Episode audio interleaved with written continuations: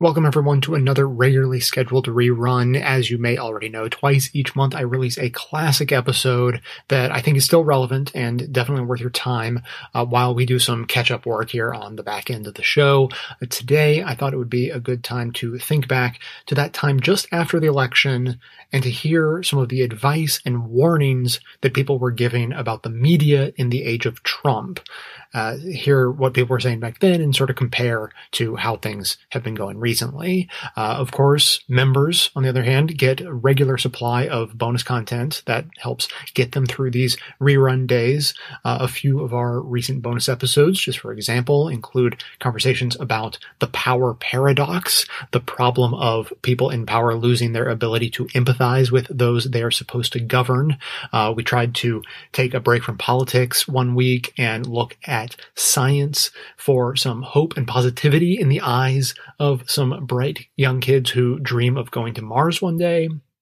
Of course, politics seeped into it anyway and, and spoiled the day just a little bit, but uh, I, I, think it was about as positive as we're capable of being. Uh, then we delved into a bit of the world of women who think that feminism means that men don't have any problems, and especially that some of them are inhuman monsters. Uh, spoiler, we disagree on both counts. And the most recent bonus show was actually just a sort of a follow up on the Power Paradox episode with some insights from a listener voicemail and fan favorite Reverend Roger Ray. And besides all of that, our running list of topics to discuss just keeps growing. So there's always more stuff coming down the pike. Uh, just as an example, quick look at my list. Uh, show some notes on personal financial advice that can fit on an index card, French mothers, rich people who build walls around themselves, artificial intelligence, and the meaning of life. Just to give you a taste of, what we like to discuss. And, and to be honest, we, we usually uh, come up with these topics because they're the sorts of things that Amanda and I talk about anyway, and then realize partway through the conversation that we should just be recording ourselves. So basically, you can eavesdrop on us uh, having these discussions on on these topics and more when you sign up as a member at patreon.com slash best of left or visit the contribute tab at bestofleft.com. And now enjoy the warnings we were all giving to ourselves about the media just about 12 months ago. We have to fight to defend facts right now in what's been described as a post truth world. This program is made possible by the members and donors to the show. To support the work we do, get commercial free versions of the show, and get members only bonus content, please visit the Contribute tab at bestoftheleft.com. Now, welcome to the award winning Best of the Left podcast with clips today from In Deep with Angie Coiro, the Ralph Nader Radio Hour, Last Week Tonight with John Oliver, Counterspin, The Young Turks, Popaganda from Bitch Media, and an interview with Christiane Amanpour from the CBC.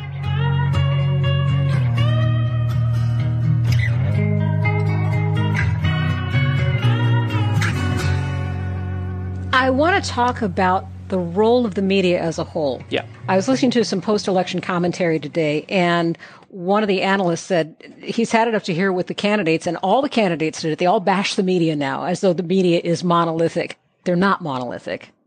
I've worked in a newsroom. Most media are intent on getting the news out. They're on deadline. They're not taking edicts from on high and say, please put out a liberal bent to the news. But as you have in here, and as we've seen in, in other areas, for example, with climate change, uh, there is an edict from on high as to how things should be handled. Fox News this was back in the 90s. Someone actually got hold of the memos that were coming down. No, this, this was is, the memo that I cite in the book. Mm-hmm was something I got a hold of uh, in when I was at Media Matters. Right, and I'm talking about two different memos. Oh, sorry. Do, no, no, that's okay. It, in the 90s, it was a big story that yeah. you know they had intercepted emails that said, "Here are the stories of the day, and here's the spin we're going to put on them." Yeah. So you know that that's the brush that all media is being painted with, but that's not true. No, I, I do. That's not. And and the memo I was talking about in the book is I I got a hold of a a bunch of emails sent by Fox News' Washington bureau chief, which is a news position at Fox, not an opinion position. They differentiate between the two. And there were numerous ones that I don't cite in this book, but have been cited elsewhere, such as before the 2008 election, where this was great. I, we, I got a tape of him on a cruise ship giving a lecture talking about how he went on Fox News and called Barack Obama a socialist, even though he didn't believe that was true in the days leading up to the 2000. And he literally said, I called him a socialist, even though I knew that wasn't true. But now he's proven he's a socialist. Like, you just admitted you went on TV and said things that aren't true. He wrote a memo before the two climate uh, talks ago. So that we had Paris recently, Copenhagen, before, and he wrote a memo to the reporters covering it saying, if you're going to talk about climate talks, you have to bring about how talk about how ClimateGate has undone all of climate science. And he wrote this email at Fox, and those edicts come down. There, look, there is some of that um, at at different media organizations, but a lot of that, frankly, now gets leaked and gets out eventually. There is a bias towards lazy eh, depending on the reporter. This isn't everyone, but there are lazy reporters who, you know, I'm going to get, I'm going to get out quickly. That's how Richard Berman gets to spread his stuff so well. The guy I mentioned before. One of Richard Berman's tricks. This, this is a busy guy. He is executive director, president, general counsel, or some other fancy title of 23 separate organizations simultaneously. I don't know about you, but that's that's some quite some employment. 23, 23 senior level positions at different organizations. So what he does is he goes on Fox News when uh, when the Fight for 15 protests are going on at minimum wage restaurants, and says, as sent pre- as I think president of the Employment Policy Institute, I can, and that's the title he uses, as president of the Employment Policy Institute, which sounds really fancy and austere, right? Uh, all it is is $2 million paid from a shell nonprofit into his consulting firm when you look at the tax records. As president of the Employment Policy Institute, I can tell you this is, this is only going to lead to robots taking the place of these workers. Now, the problem is the Employment Policy Institute really does, and you see this group quoted, and you see him quoted as president of it. Nobody mentions that it's just a front group for the fast food industry. It's not an austere. It sounds like you know there's there's actually a economic policy institute is a, is a progressive economic think tank. So it, it almost sounds exactly like that. And he uses and that's that's biased towards. I need a quote. I need a quote. Oh, let me call this guy up on this website. He'll give me a quote. There's that bias out there. And look, that's problematic. There's a bias towards there's a bias towards you know evenly covering he said she said which frankly has faded slightly in the past few years, which is good, where journalists are more willing to call balls and strikes than they were. But there, that bias still exists. And there are a number of other kind of fallacies in coverage that you do have to watch for. What happened to the fairness doctrine? What happened to having information equally balanced, especially during times of political election, having candidates get an equal sure. say? What well, there are there? two. There are two elements to the fairness doctrine. First, the FCC and the Reagan administration in the 80s got rid of the fairness doctrine, which led to the rise of Rush Limbaugh and talk radio. But frankly, if you put the fairness doctrine back in place today, it wouldn't work. Is because first, it doesn't, it wouldn't apply to most of the media we think about. It, the fairness doctrine applies to terrestrial radio. I'm on Sirius XM, which is the largest radio company in the, in the world right now it wouldn't apply at all to SiriusXM. We're not under the jurisdiction of the FCC in that way. It wouldn't apply to cable networks, so it wouldn't apply to CNN, Fox News, or MSNBC because they're not under the jurisdiction of the of the FCC in that way. It wouldn't apply to the internet or websites where people get their news from. It wouldn't apply to the Daily Show. It might apply to Stephen Colbert's show on CBS. It might apply to the nightly news, which is still important, and it would apply to terrestrial radio. But there's such a difference in how we got news, which gets to kind of a, another problem, which is when the fairness doctrine was created, bandwidth was limited, right? You can only have so many radio stations on a dial because the AM and FM bandwidths can only have so many stations, right? You can only have so many television stations coming over the air. So there was a limited quantity of bandwidth. So the regulation of that quantity of bandwidth was a, was a necessity. The problem today is bandwidth is actually unlimited, right? There's terrestrial stuff, which still is limited, but there's internet, there's podcasts, there's cable TV, there's satellite radio. We, we've created this unlimited bandwidth. Now, I'm one who thinks more voices are better, right? I want as many voices as possible featured, but it's created a second problem, which I talk about in my book, which is a siloing of content. You, uh, my friend Clay Johnson wrote a book called um, The Information Diet a few years back. And in the information diet, he says the problem with how we consume information is, and he puts it simply, he says, Pizza tastes better than broccoli. If we're up here on stage today and Angie puts food down in front of me and said, here's a delicious, greasy slice of pizza and here's a plate of steamed broccoli. Which one do you want to eat? Most of us would say we really want to eat the pizza, right? But here's the thing we know. We know we need the broccoli. We also know that if we ate the pizza every meal over and over and over again, that would be very unhealthy and we'd most likely end up very sick. That you need broccoli too. But because we have this multitude of information, a lot of people in their information diets just eat pizza. They just eat, they just consume information that makes you feel warm and good on the inside, that confirms and conforms to your preset ideological biases. We don't want to be challenged with things that are out there. I mean, one of the great joys in my life is one of my neighbors is a very conservative economist. And we get into very long conversations about how the world works. And I learn a lot by having my ideas challenged by them, having my ideas questioned, saying, no, this is what I think. And I learn a lot by reading information that I don't necessarily agree with. Now, I want to make sure that information is correct and accurate. And frankly, all too often, stuff on the internet, et cetera, just isn't accurate. But if we go completely unchallenged, which a lot of people do, that in and of itself is a problem, one that creates a weakness in our system that allows Lies Incorporated, who essentially are hackers of our democracy.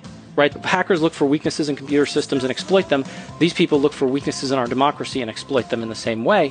It allows them to do that, allows them to take advantage of these information flows.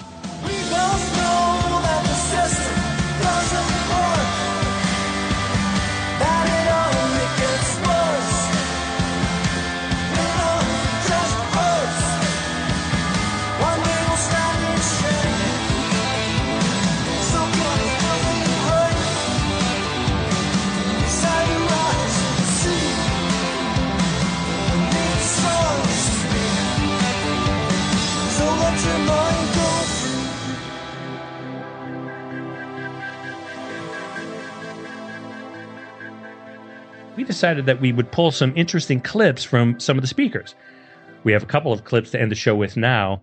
As regular listeners know, Ralph organized and hosted this conference first in May and then again in September. He calls it the Super Bowl of civic engagement and comes on the 50th anniversary of the publication of Ralph's seminal work, Unsafe at Any Speed, which essentially jump started the modern consumer movement. But instead of having a party, which is not really Ralph's style, he wanted to use the commemoration to gather civic leaders of all stripes to tell their stories of how they accomplished so much and what still needs to be done to turn the country around. First, we're going to hear from the brilliant program director for Fairness and Accuracy in Reporting, FAIR. Her name is Janine Jackson, and she's also the producer and host of FAIR's syndicated radio show, Counterspin. In this clip, she's going to talk about how the commercial pressures of corporate media influence subtly, and sometimes not so subtly, otherwise well meaning journalists. So, the first thing is information is a public good, journalism is a public service, but media is a business. For reasons that are not natural, but historical and political, we in the United States have determined that our main sources of information are going to be media outlets that are owned and controlled by for profit corporations, and that they're going to be funded primarily by advertising from for profit corporations. This is not how it had to be, but this is where we are. So this setup, this structure creates conflicts, creates pressures on journalists to use something other than journalistic judgment in deciding what to cover and how. These conflicts are, are baked into the structure is what I want to say. It's not a matter of reporters being bad people, reporters being lazy. Certainly some of them are, but these problems are structural. So conflicts of ownership. I really can't think of a clearer example than Les Moonves, the CEO of CBS, saying, quote, super PACs may be bad for America, but they're very good for CBS, unquote. Now, he's not lying. Broadcast media make a tremendous amount of money from political advertising. That's part of the relationship. Okay? Politicians need media to get their message out.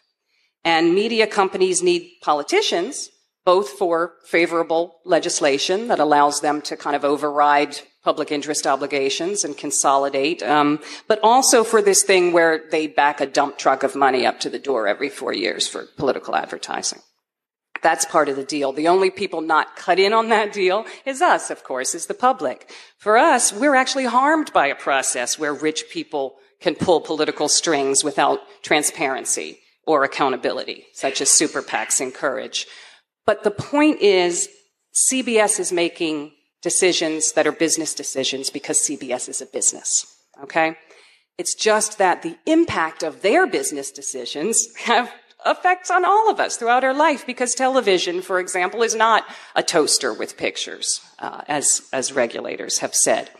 Sometimes the conflict comes because the owner of a media outlet also owns other things clothing factories with contracts in Bangladesh, for example, or internet retailers, things that ought to be subjects of journalistic scrutiny. But the same owner owns the media outlet and the object of scrutiny, and so it just doesn't happen. Or owners are just power players in a local community. They don't want to upset other power players like the police, like the local hospital. They, they literally have dinner with those people and they don't want to upset them. All of these structural conflicts affect the climate in the newsroom.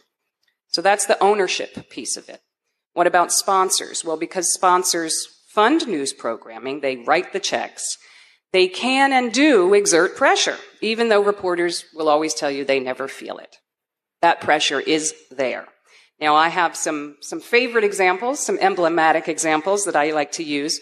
One of them is Time Magazine doing a special issue on the environment. And they get a sole sponsor, and that sponsor is the Ford Motor Company. Now, an editor goes on record saying, of course, they're not going to talk about auto pollution, you know? And he said, we don't run airline ads next to stories about airline crashes, you know? So of course they're not going to when they have a car company do an environmental issue. Again, we're the only ones left out because we pick up the magazine and we see, oh, a special issue on the environment. We think reporters are making journalistic decisions. What do we need to know about environmental issues at this point? And that's not what's happening. And the fact that he says it out loud, it's not a secret. You know, it's not a secret in the industry, the influence that sponsors have. Different way of slicing it. Coca-Cola sends a letter to magazines saying which sorts of stories they would prefer their ads worth skillions of dollars to run alongside or not to run alongside. They don't, they want them next to editorial. They don't want them next to other ads. They want them next to editorial, but only certain kinds of editorial. I'm going to read you this list. Hard news sex related issues, drugs, prescription or illegal, medicine, e.g., chronic illnesses such as cancer, diabetes, AIDS, etc., health, e.g., mental or physical medical conditions, negative diet information, bulimia, anorexia, quick weight loss, food, political issues, environmental issues, articles containing vulgar language, religion. Okay, um, you know, more, more celebrity swimsuit coverage, anyone, I guess? You know, now when I tell that story, I always make clear, I'm sure some editors got that letter and they crumpled it up and they threw it in the garbage. No doubt. But what I'm trying to suggest is that Coca-Cola was comfortable sending it. You know, that that's the, that's the climate. That's the situation that they can say to a magazine, we want the, what you and I think of as news, they think of as the ad, the climate in which their ads appear. Okay. Um, Yes, even public broadcasting. Uh, intended as an alternative, but constrained from the beginning by a kind of short political leash and a consequent reliance on the same corporate uh, advertisers as commercial media. The PBS show Nova runs a broadcast on drones that tells viewers that these cutting edge technologies are propelling us toward a new chapter in aviation history, but not that they're created by Lockheed Martin, major sponsors of the program. Now, I want to add something here because I think a lot of folks think this is something that we already know. Oh, yes, they just want money. They just want eyes on the set. They want the maximum possible audience. That's not quite it. Media want the biggest possible audience that their advertisers want to reach. And that's not everybody. There's a little known practice called discounting which means that sponsors pay less to advertise on shows that reach audiences deemed less desirable. There's a study by the FCC on radio from a few years back that talked about the no urban mandate. That means sponsors refusing to pay full rates or even to advertise at all on stations reaching primarily black audiences. Even when testing shows that the audiences can afford are able and willing to buy the product being advertised. In one case, a sponsor said, We just don't want them in our store. So when somebody says, Oh, it's not black and white, it's green, hmm, it's, it's still black and white. Follow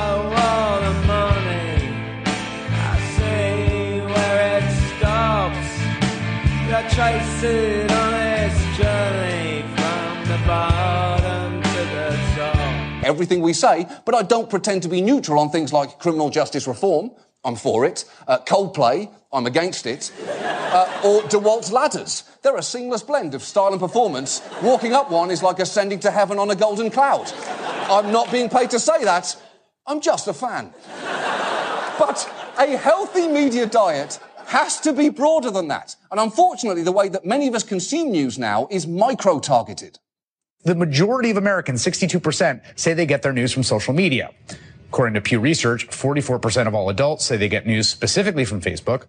That's true. News is now one of the three things that we get from social media, the other two being our entire sense of self-worth and pictures of shaved alpacas. and, and fake facts circulate on social media to a frightening extent. You may have seen this quote from Donald Trump online about Republicans being dumb. He never said that. It's not true. Just as it's not true that the Pope endorsed Trump. Because of course he didn't. But that story was shared almost a million times, which is absurd. Everybody knows the candidate the Pope endorsed was Joe Exotic.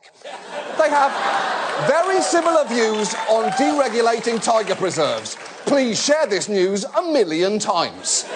But there is now a whole cottage industry specialising in hyper-partisan, sometimes wildly distorted clickbait. Uh, BuzzFeed News researched sites like Addicting Info on the left and uh, Freedom Daily on the right, both of which have over a million followers on Facebook, putting them in the same range as Anderson Cooper 360, and found that some of them were publishing many viral articles containing flat-out falsehoods.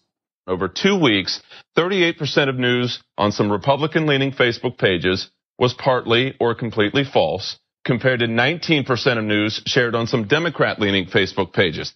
Yeah, and before you say, well, Republicans are twice as bad, 19% is still terrible.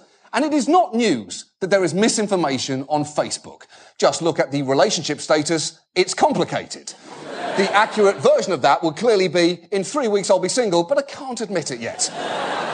but these sites can warp your views pretty fast. Your newsfeed may have been full of the Times and the Post stories about Donald Trump's actual scandals, but many Americans logged onto Facebook every day and saw shit like this. And this cesspool of nonsense would be a problem anyway, were it not for the fact that one of the people enthralled to it is our future president.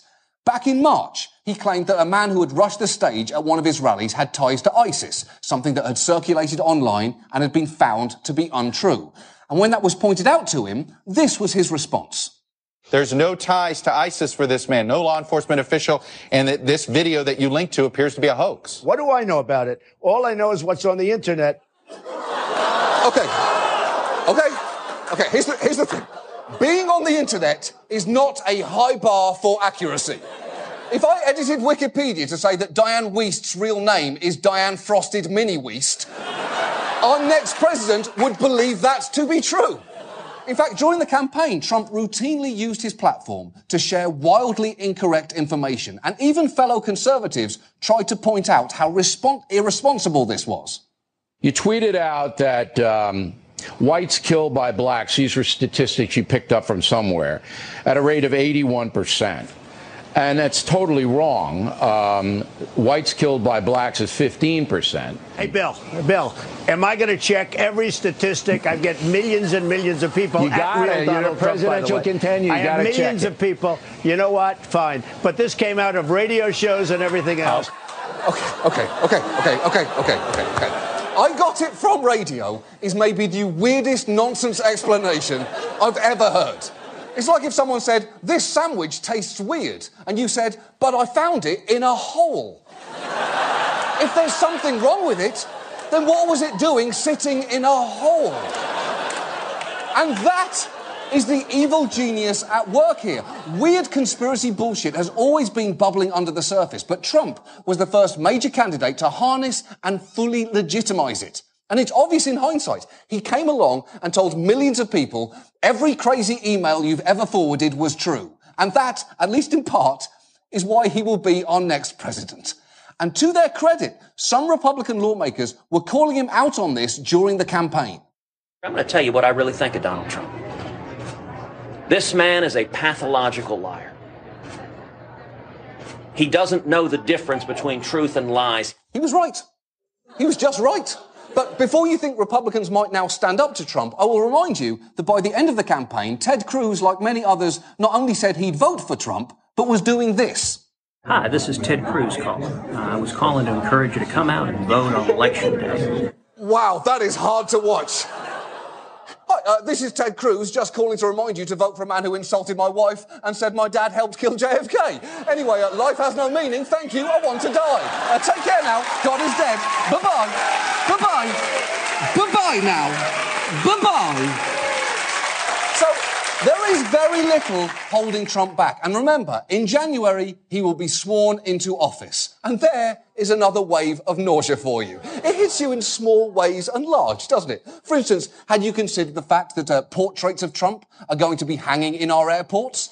Uh, or that the man who disparaged a Gold Star family will now be expected to comfort the families of fallen soldiers? And maybe you've tried to make yourself feel better fantasizing that he might Google how much does the president get paid, get depressed and then resign. But that is when you remember Mike fucking Pence, who might be even worse because he looks like he's from the 1950s, but he thinks like he's from the 1650s. Oh, what's that you say? Her pregnancy was terminated before birth? Well, clearly she's a witch. Hold a funeral for the fetus and throw the mother in a lake.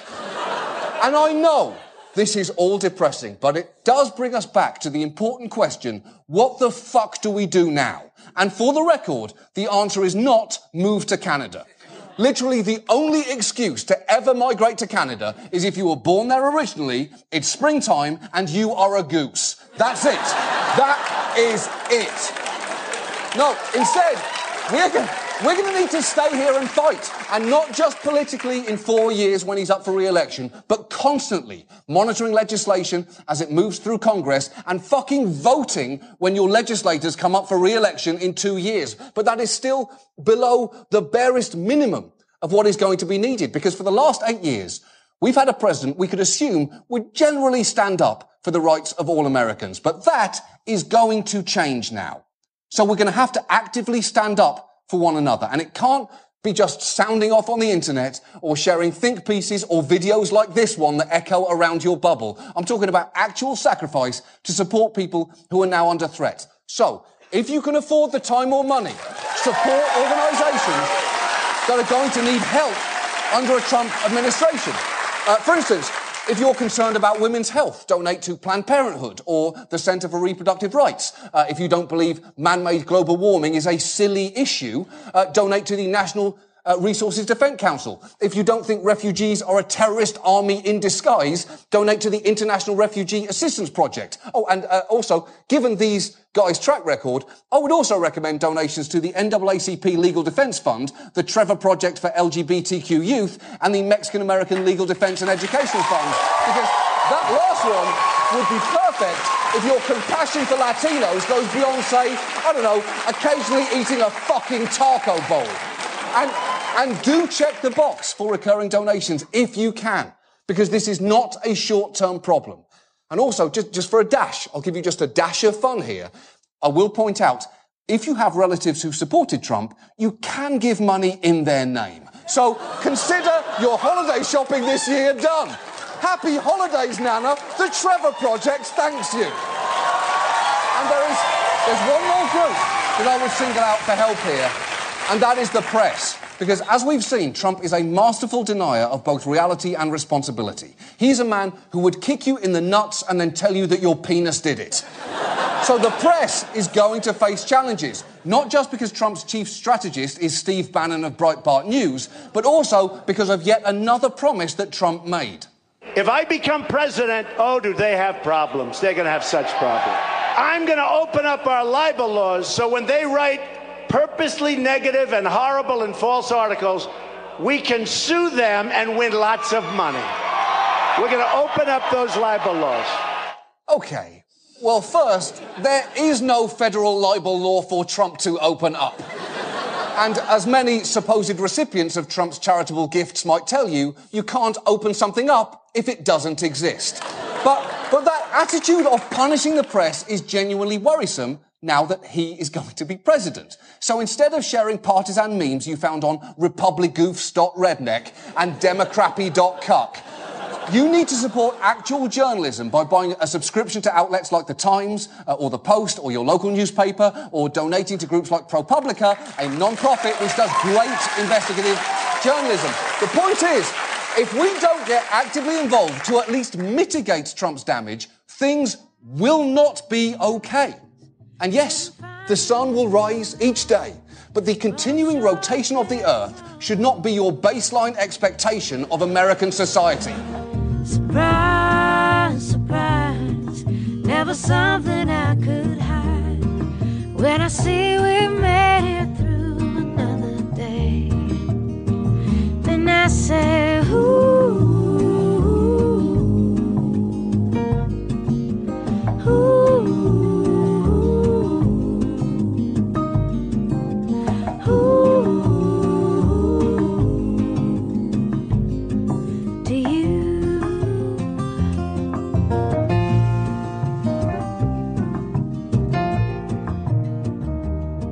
There are many lessons to be drawn from the 2016 presidential election about how one of the least discussed divisions in the country might be between the shocked and the unshocked, about the irreducibility of racism and misogyny and the connections between those things and economic disenfranchisement, about the gap between the electoral process and the will of the people, and about how folks may be less interested in messaging than an actual transformative policy.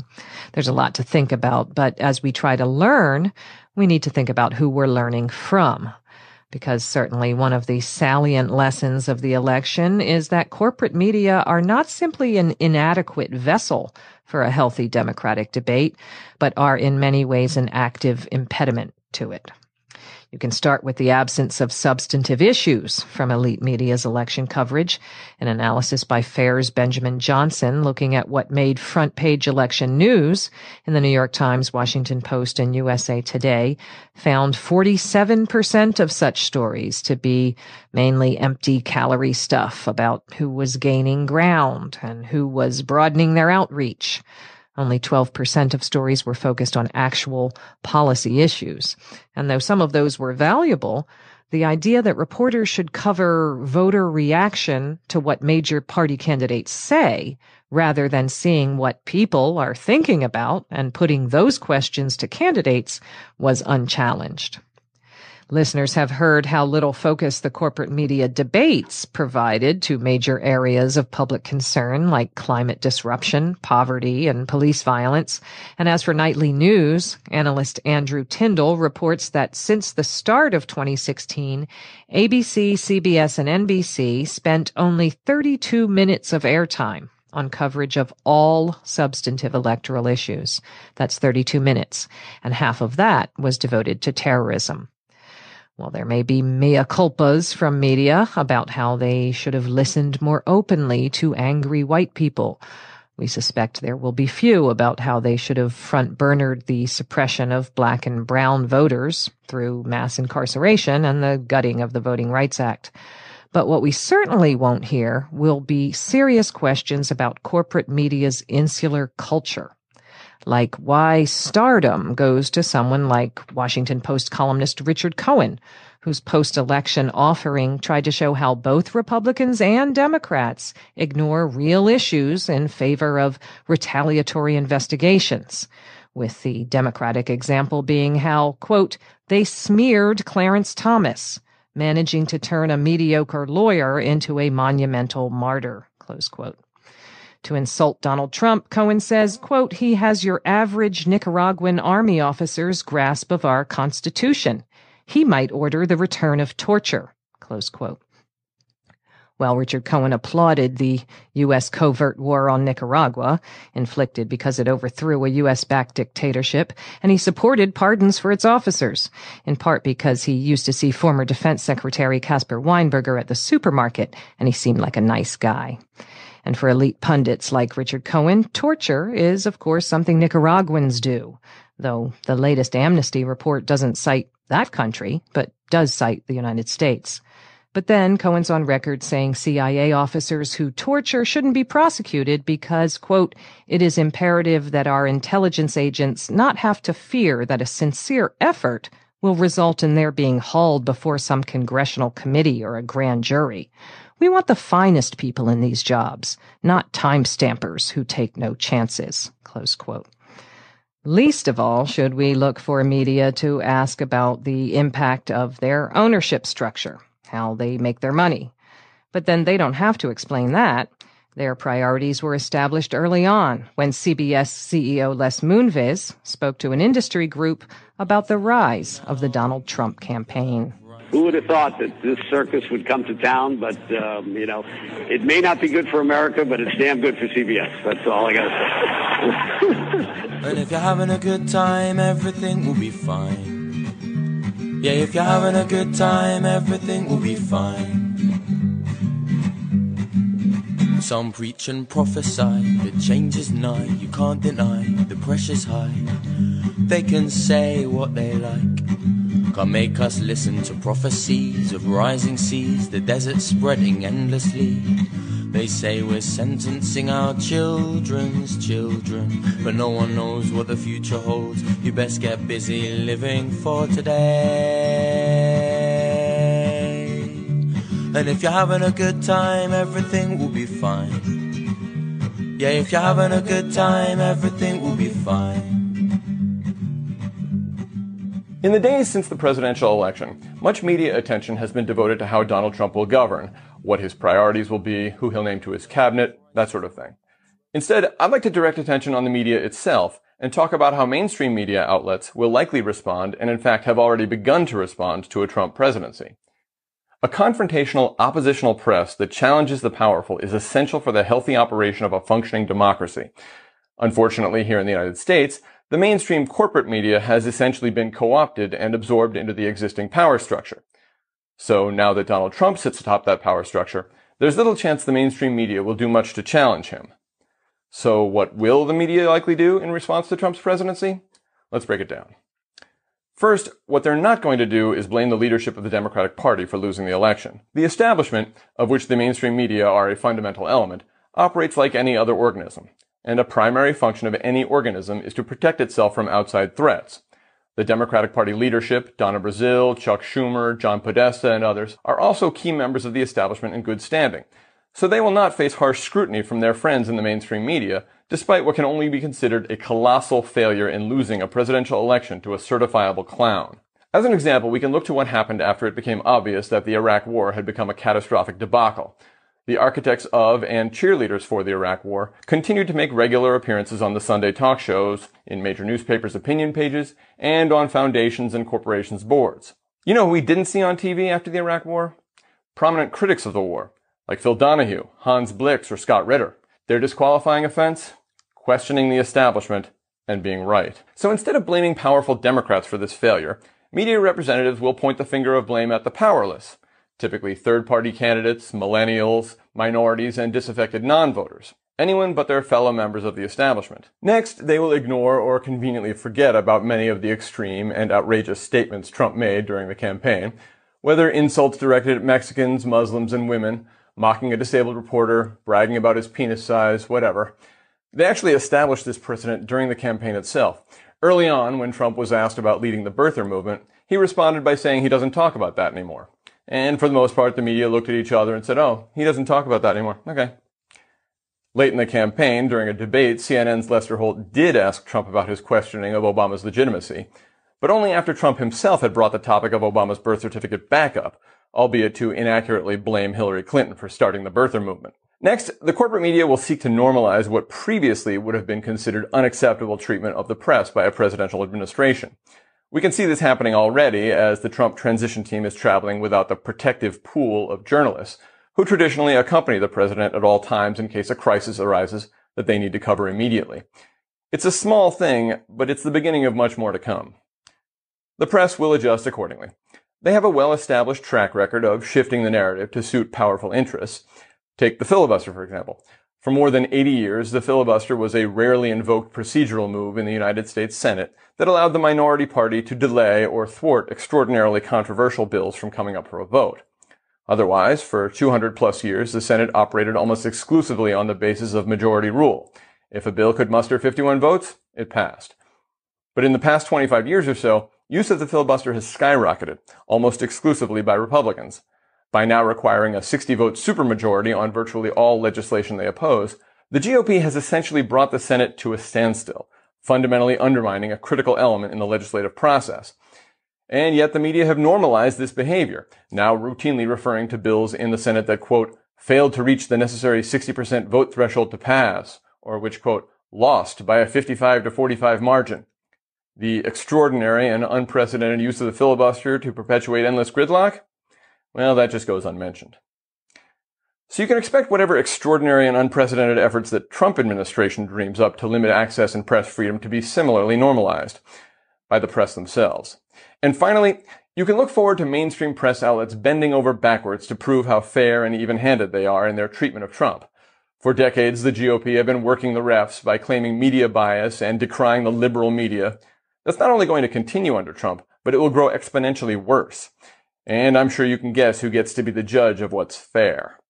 Soon, even the mildest criticism of Trump from the press will receive a swift and vigorous response, likely combined with an implicit threat. Anyone in the mainstream press considering demonstrating genuine independence or being critical of Trump outside of acceptable limits will learn their lesson and fast.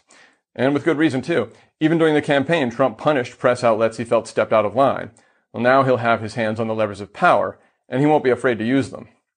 As our future guide, let's look at Trump's signature campaign issue, building a wall along the Mexican border. How much will mainstream press outlets ask him about the progress of the wall? When the midterm elections come up in two years, will they continue to ask him, where is the promised wall? When there is no fucking wall? And there never was going to be a fucking wall? Yeah, we'll see. But then again, maybe I'm mistaken.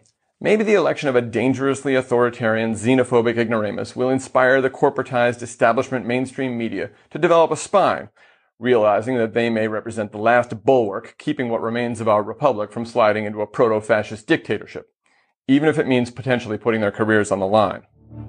I certainly do hope they prove me wrong, but I wouldn't bet on it. They say the more things change, the more they stay the same keep you so confused.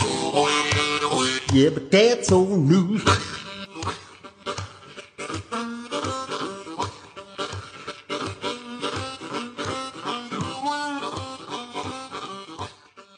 There's a difference between bad news and bad reporting.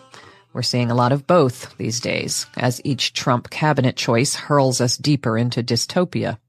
For example, how do you describe a man who propagates white supremacy, misogyny, and anti-Semitism? If you're the New York Times, you call him a provocateur. If you're the AP, you say his hire is evidence of Trump's brash outsider instincts. Stephen Bannon, the Trump campaign chief executive and recently declared chief strategist and senior counselor, has declared of Breitbart, the website he still heads, we're the platform for the alt-right. That being, by Breitbart's own description, a coalition of advocates of scientific race differences who believe that some degree of separation between peoples is necessary for a culture to be preserved, of online traffickers and racist and anti-Semitic stereotypes and harassment, and a significant admixture of pro-Hitler neo-Nazis. Under Bannon, Breitbart ran the story, Hoist it high and proud, the Confederate flag proclaims a glorious heritage, in the wake of the Charleston church killing of nine black people by a guy who said he wanted to start a race war. The site ran stories calling Bill Kristol a renegade Jew, suggesting the response to online harassment of women is for women to log off and let men enjoy the internet, and lots of stories along the lines of anti-white racism, the hate that dare not speak its name. But if you're the Washington Post, you describe Bannon as a combative guy whose work has openly attacked congressional leadership. The ubiquity of media constructions that are variants of the idea that Bannon has been accused of having ties to hateful extremists linguistically insulate him and raise the question of whether some of these people could ever identify anyone as an actual white supremacist, misogynist, anti-Semite. The Washington Post's Alexandra Petri called out Congress members on this point, characterizing the position as, quote, just because something attracts anti-Semites and racists doesn't mean that it itself is either of those things. It doesn't mean that it supports their views. Who knows why anyone is attracted to anything? Weird coincidences happen all the time. Close quote but with lines like, quote, you say potato enthusiastically supported by the Ku Klux Klan's David Duke.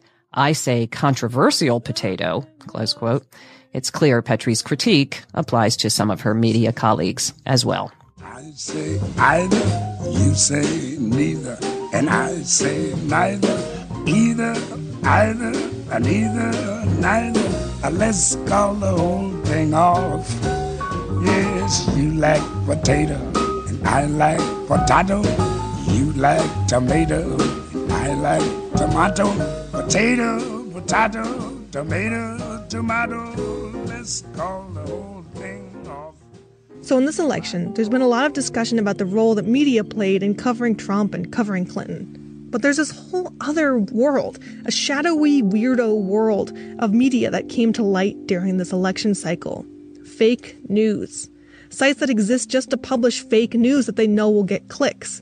I called up someone who's been keeping an eye on the rise of fake news over the past year. Sure. Hi, my name is Josh Benton. I'm director of the Nieman Journalism Lab at Harvard. We basically uh, try and think about what the future of news looks like.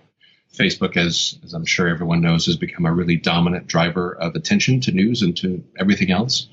And you know, Facebook has a has an amplification quality, right? People who who have friends who are in a certain demographic group or with a certain geographic group or a certain ideological group, they tend to uh, share self reinforcing ideas. This is about making money because Facebook drives the online advertising economy. People looking to make a buck figure out how to game that system. Five years ago, they might have been gaming search engine optimization rankings. But now they're publishing fake articles about how, say, Hillary Clinton is paying anti-Trump protesters, and that drives traffic to their sites and to their advertisers. The spread of conspiracy theories and urban legends has always been a staple of the internet. But in this election, fake news seems to have had a real, measurable impact. From August until election day, fake news articles had more reach on Facebook overall than all real news articles. That means that conspiracy theories and misinformation weren't limited to a fringe group of guys in the basement. They were being shared by millions and millions of people, including, for example, the mayor of Joshua's hometown in Louisiana the piece I wrote about, I went back and looked at the mayor of my hometown's Facebook page. Uh, I don't know him, but um, I knew he was the mayor.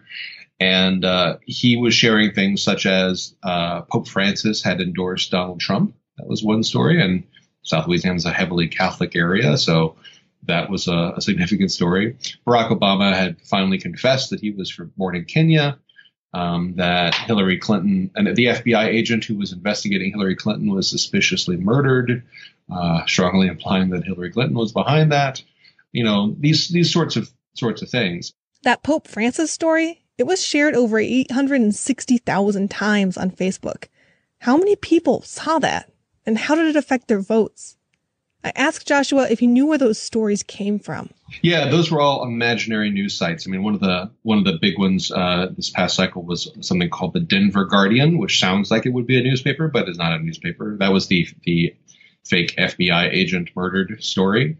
Um, that story got hundreds of thousands of shares, again, despite being a site that doesn't exist. There are a number of, of these sites that actually actively mix true stories with false stories, so they're a little bit harder to peg. But I do think the the lesson from this past election is that fake news is cheaper to produce than real news. It may has a clearer set of heroes and villains than real news. It is uncomplicated and it connects directly with the emotional core of people, right? Facebook likes to talk about itself as, as an open platform, as a, a, a place where people are sharing the information they want to share. And they sometimes use that to sort of step back from any responsibility they might have to say, limit the flow of fake news. Facebook has taken some efforts since the election to crack down on fake news. But, you know, they're driven by profit. So who knows whether they'll work to redesign the platform. No matter what they do, it's on us in part as news consumers to help stop the spread of fake news. This is about basic media literacy. Before you share something on your social media, click through. Read the article. See where it comes from. See if it's a legitimate news source. And if you see someone else sharing fake news, let them know it's made up. Stop fake news in its tracks. And also just, just be aware that there are a lot of people um, on these platforms who are tr- actively trying to fool you. Facebook is is a mix of really healthy news and really unhealthy news and garbage. Don't be too quick to share things that seem too perfect, uh, that, that seem like exactly proving that someone is the enemy and someone is, is the good guy. That's a, that's a tough situation to be in.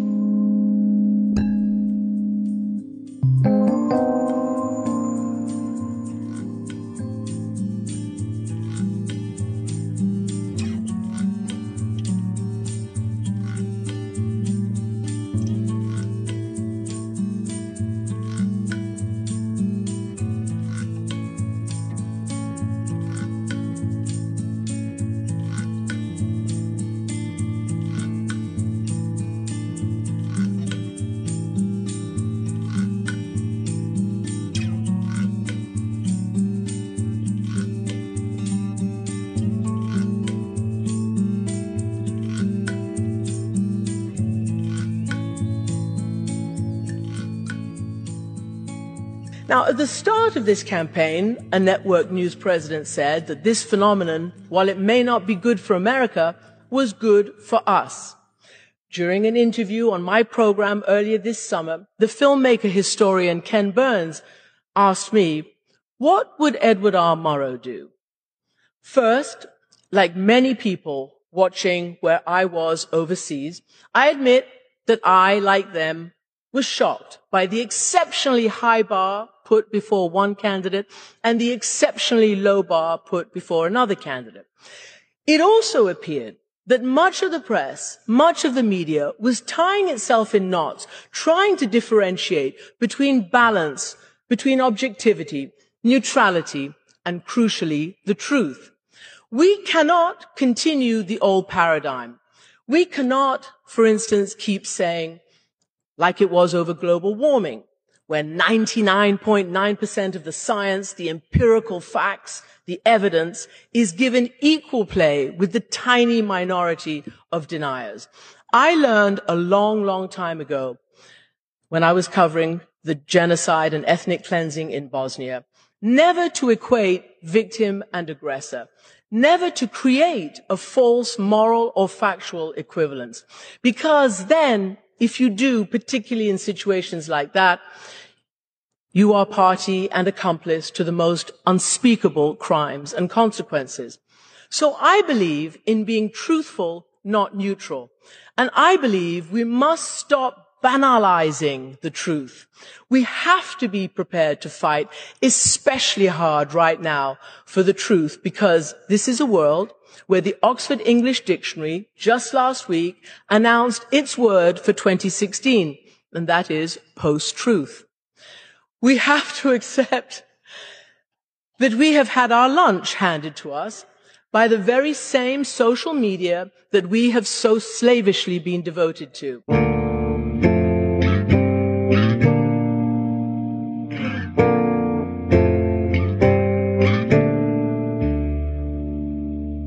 Christiane, you recently gave a speech in which you said that it was important for journalists not to lose their nerve now in light of the backlash they're getting, but to recommit to real reporting. Why do you believe that's so imperative right now? Well, for several reasons, Diana. Good to be with you. Number one, the uh, Donald Trump campaign suddenly put the fate and the safety and the freedom of American journalists right in the focus. And people were being targeted at, at rallies with all sorts of hateful rhetoric, journalists being called by Donald Trump despicable and dishonest, the most lying people he had ever met, etc., etc. So this is something that's unacceptable. There is no First Amendment right to threaten the safety and the freedom of American journalists journalists. By contrast, there is a First Amendment right for American journalists to operate in freedom and safety. So taking all that, we realize now that we have to actually fight to defend that space, not just our rights, but the factual space, because Diana, what all this coincides with is this terrible tsunami, this virus of fake news, otherwise known as lies, which are peddled across social media, places like Facebook, with a massive wide distribution. So for all those reasons, we have to fight to defend facts right now in what's been described as a post-truth world. You cited a tweet sent out by Donald Trump. In fact, right after his win, when there were still demonstrators in the streets, and he said they were professional protesters incited by the media. What about that concerned you? Well, you know, my blood ran cold when I saw that. First and foremost, the idea of professional protesters has been debunked by the very fake news writer who wrote it and made it up. But the second most importantly chilling thing was to hear the words incited by the media. Those are the kinds of words that we hear in the non-democratic part of the world, if you like, in places where uh, authoritarian leaders blame the press, demonize the press, use the press as the organized opposition. They target the press and set the press up as an opposition to their government. And they do it by subtly ratcheting up the accusations against the press. So inciting, sympathizing, associating, actually being terrorists and subversives. And as you know, journalists around the world are routinely locked up, put in jail, put on trial on, on fa- phony tr- charges. So that's why that worried me very much. And I felt I had to, uh, you know, push back on that and take a stand against that. It's not just Trump, though, who's been critical of the media. Have journalists lost the public trust? In general, uh, the establishment press has lost some of the trust of the public. I would submit that it's for several reasons. One, and most especially, because of the tsunami of fake news that purports to be real news and therefore compromises the truth and therefore compromises what people believe to be the media. I would say also by the extreme political partisanship and the tribal corners that the press has been forced into in this hyper political, hyper partisan landscape. And then I would say one more thing, that we must not just be talking heads. Our credibility is grounded in our experience and our unique experience as the eyes and ears of our viewers, our audience, our readers, our listeners, whoever are the consumers and our constituents, the people who we owe the basic truth, about what's going on around the world. The fact that we're doing less of that on the ground reporting, I think comes back to hurt us. So I really do hope that this moment is one where there's a call to arms to defend the fact-based landscape, to defend the truth, and to defend and recommit to a much greater real reportage around the world in every nook and cranny that we need to be in.